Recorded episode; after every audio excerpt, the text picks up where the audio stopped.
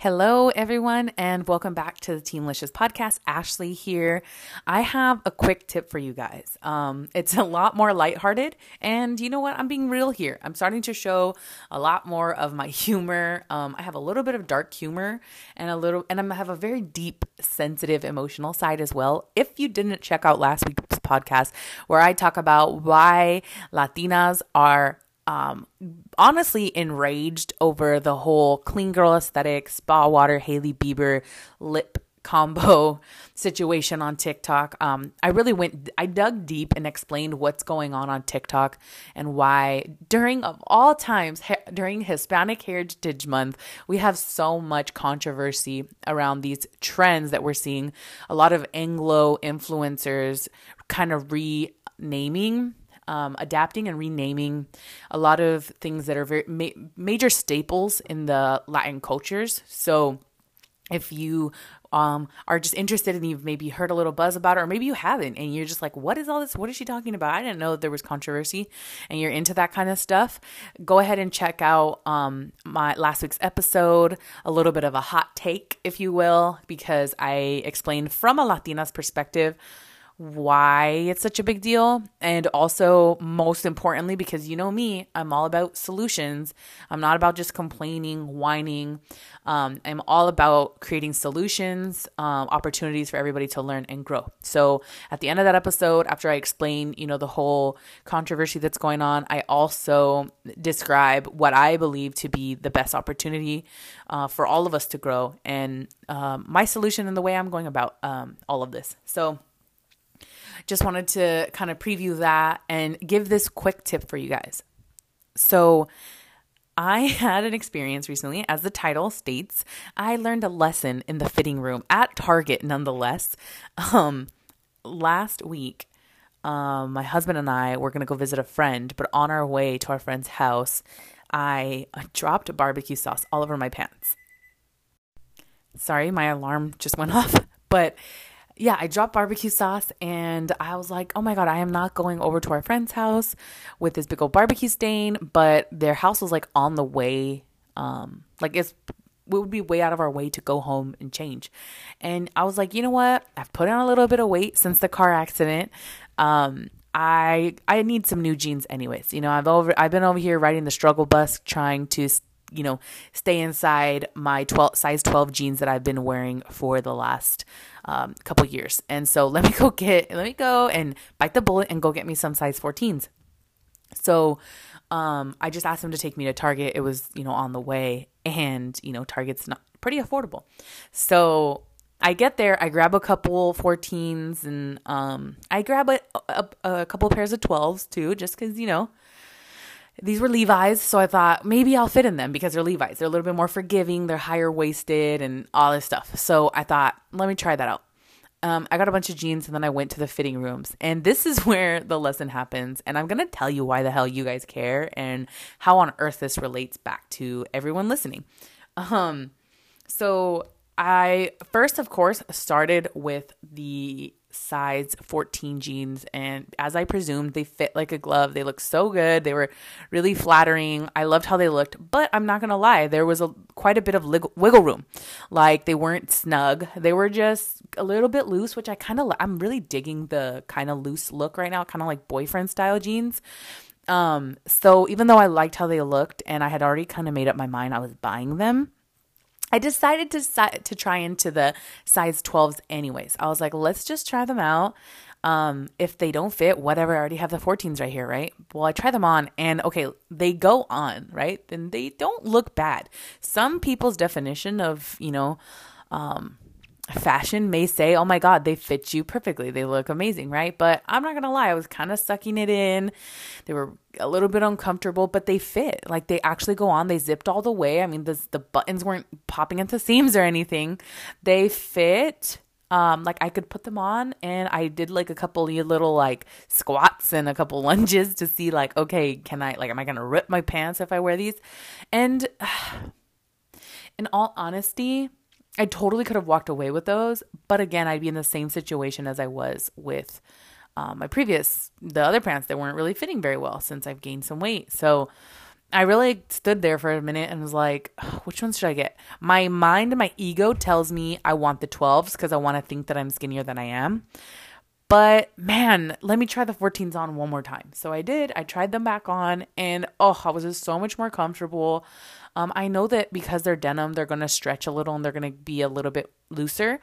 But I loved the way they looked. I, I, looked better in the 14s. My mind was telling me that the 12s were better because I'm then I'm skinnier, but my actual body looked better in the size 14s. And I I just had this epiphany. I remember when um I remember a long time ago, I don't even know, it must have been like 10 years ago. I saw this post on Instagram or Facebook, you know, people were always sh- sharing like memes and someone said just because like they were making fun of girls who wear clothes that were too tight. That was the whole premise. So it like fit perfectly perfectly with this uh, situation. The joke or whatever said um just because you can put them on doesn't mean they fit. And it showed like a bunch of girls, like a montage of like females wearing jeans that were way too tight. And the point was that they weren't flattering yeah, you can button them up and all, but that doesn't mean they're flattering. And so, t- you know, typically speaking, when you're buying clothes for yourself, you should be fitting in the clothes. And actually, I heard someone recently say the clothes should fit you you shouldn't be trying to fit the clothes uh, because a lot of times we're trying to get into these teeny tiny sizes that really aren't our size. But again, you can put them on, but that's not how they were designed to look on your body. And so, someone on TikTok, I forget, I think it was Julie, um, the one with the, they used to have blue hair and with the blue eyes. Um, she said that. She said the clothes should fit you, you shouldn't fit the clothes. And I kind of made my own spin off and I thought, kind of mixed between those two phrases. I thought, just because this is my epiphany, guys, okay? Just because it fits doesn't mean that it's your size. And like I thought, oh my god, I'm a genius. Like I should like coin that. I should write that down because it means it's like so like layered. It's so there's so much duality in that phrase. Just because it fits doesn't mean it's your size. And that was kind of what I told myself like, okay, Ashley, yes, you can put the 12s on. Yes but that doesn't mean you should be wearing them. And and I know somebody out there who's a plus size girl like me, I'm over 200 pounds, like someone out there is going to be like, Ashley, you're fat shaming. That is not what I'm saying.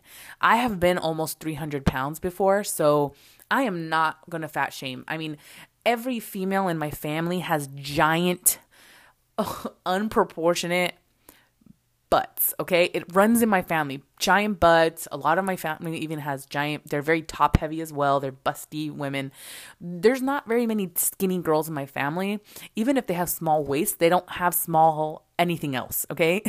So I am not fat shaming. I'm not saying that if you, if you, are at my size, my height, my weight, but you like the way the size 12 looks on you, then by all means, you wear that size. Like I'm not here saying that nobody who looks like me should wear a size 12. That's by far that's for so far from the truth. What I'm saying is that if it didn't make if that size 12 didn't make me feel good and make me feel comfortable and I was only doing it for the numbers that were on the tag, that is so unhealthy. Like we need to stop defining ourselves by numbers.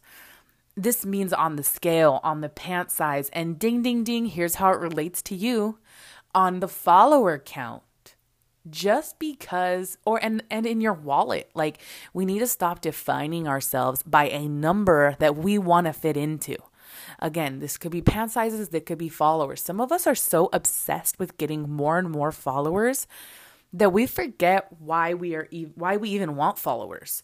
There are studies that show and it's you know it's it's proven that a higher following count can contribute to larger income. But it's not like a it's not a causation. It, there's no definitive like for sure uh, proof that if you have a lot of followers, you make a lot of money. It's just that there is evidence that shows that you can, you have more access because you have a larger audience. However, you need to know how to leverage that. We've talked about that a million times here. So I'm not here to give you a marketing lecture this is more so for your like mental health and the relationships that you have aka with social media with money with friends and family and colleagues.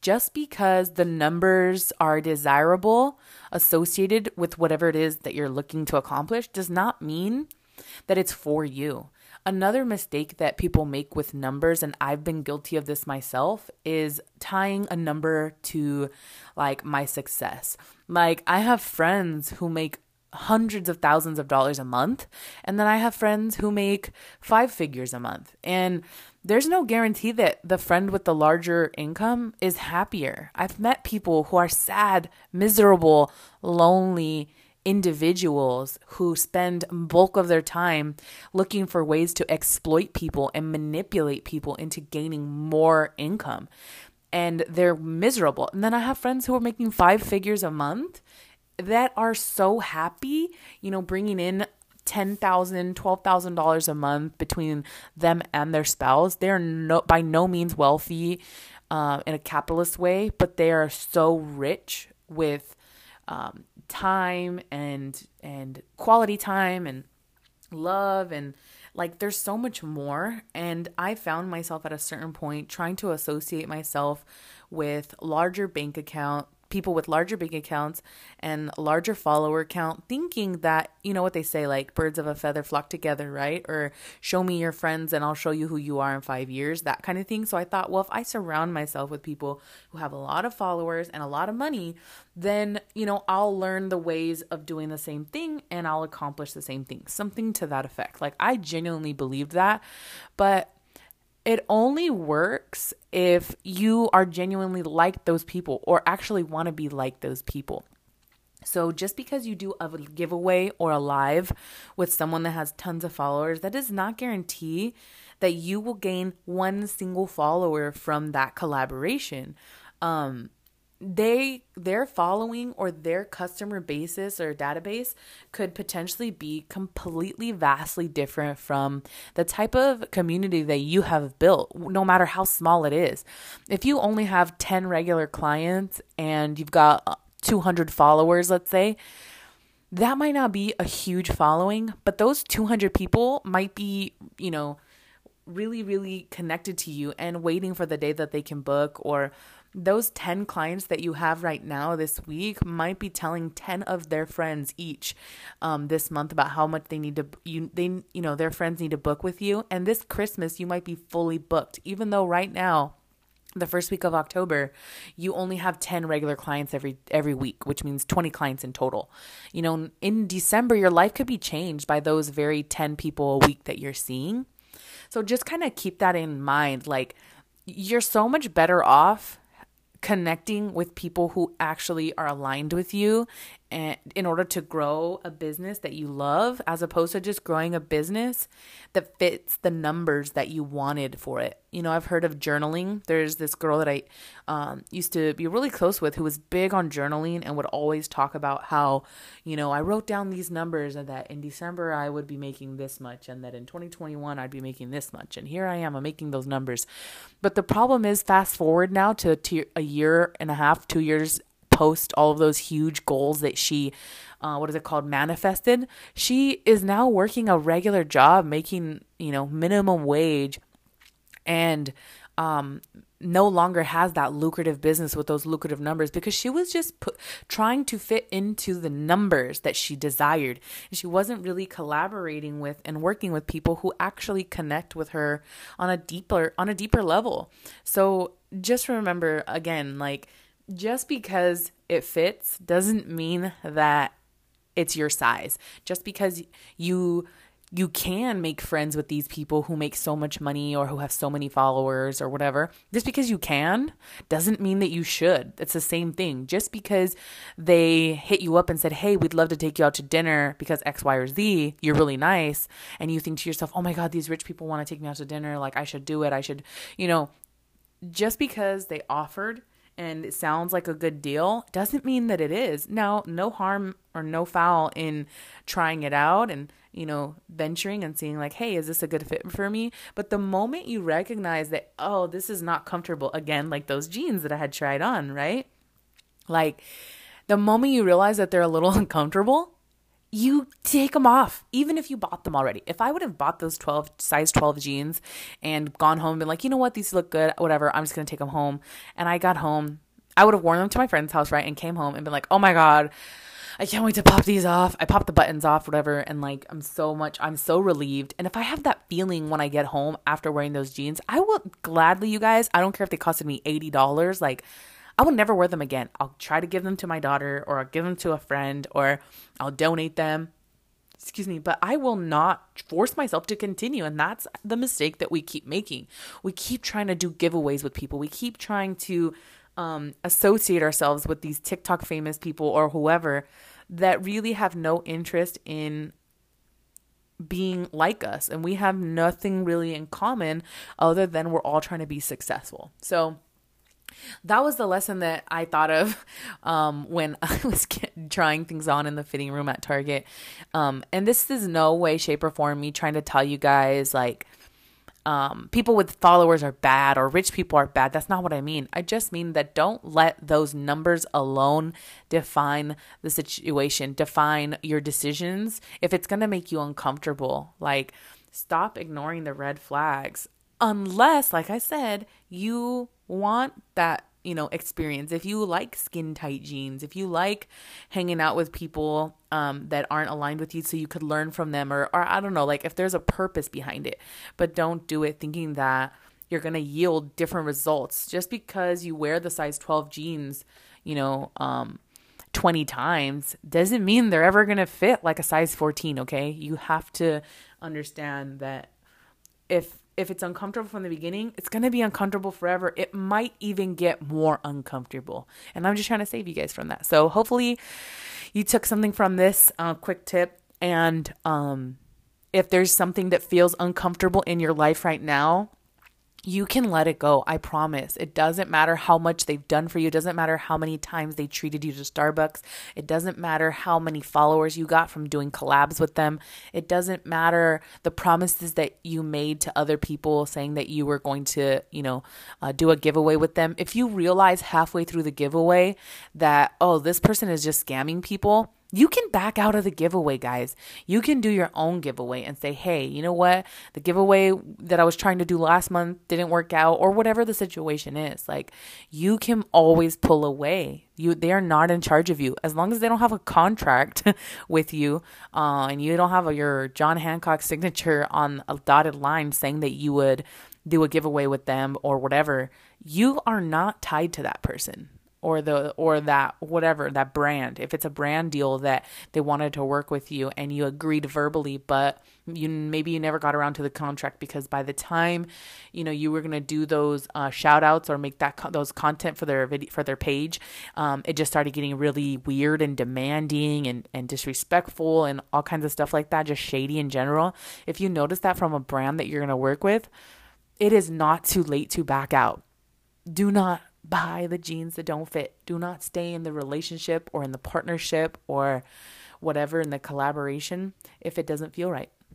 So, yeah, that's my quick tip. I hope you got value from that. And I will see you guys next week. It would mean the world to me if you um, took some time to not only share this to your social platforms if you got something great from it, but also make sure to follow, to subscribe to my channel so that you're up, notified every single time.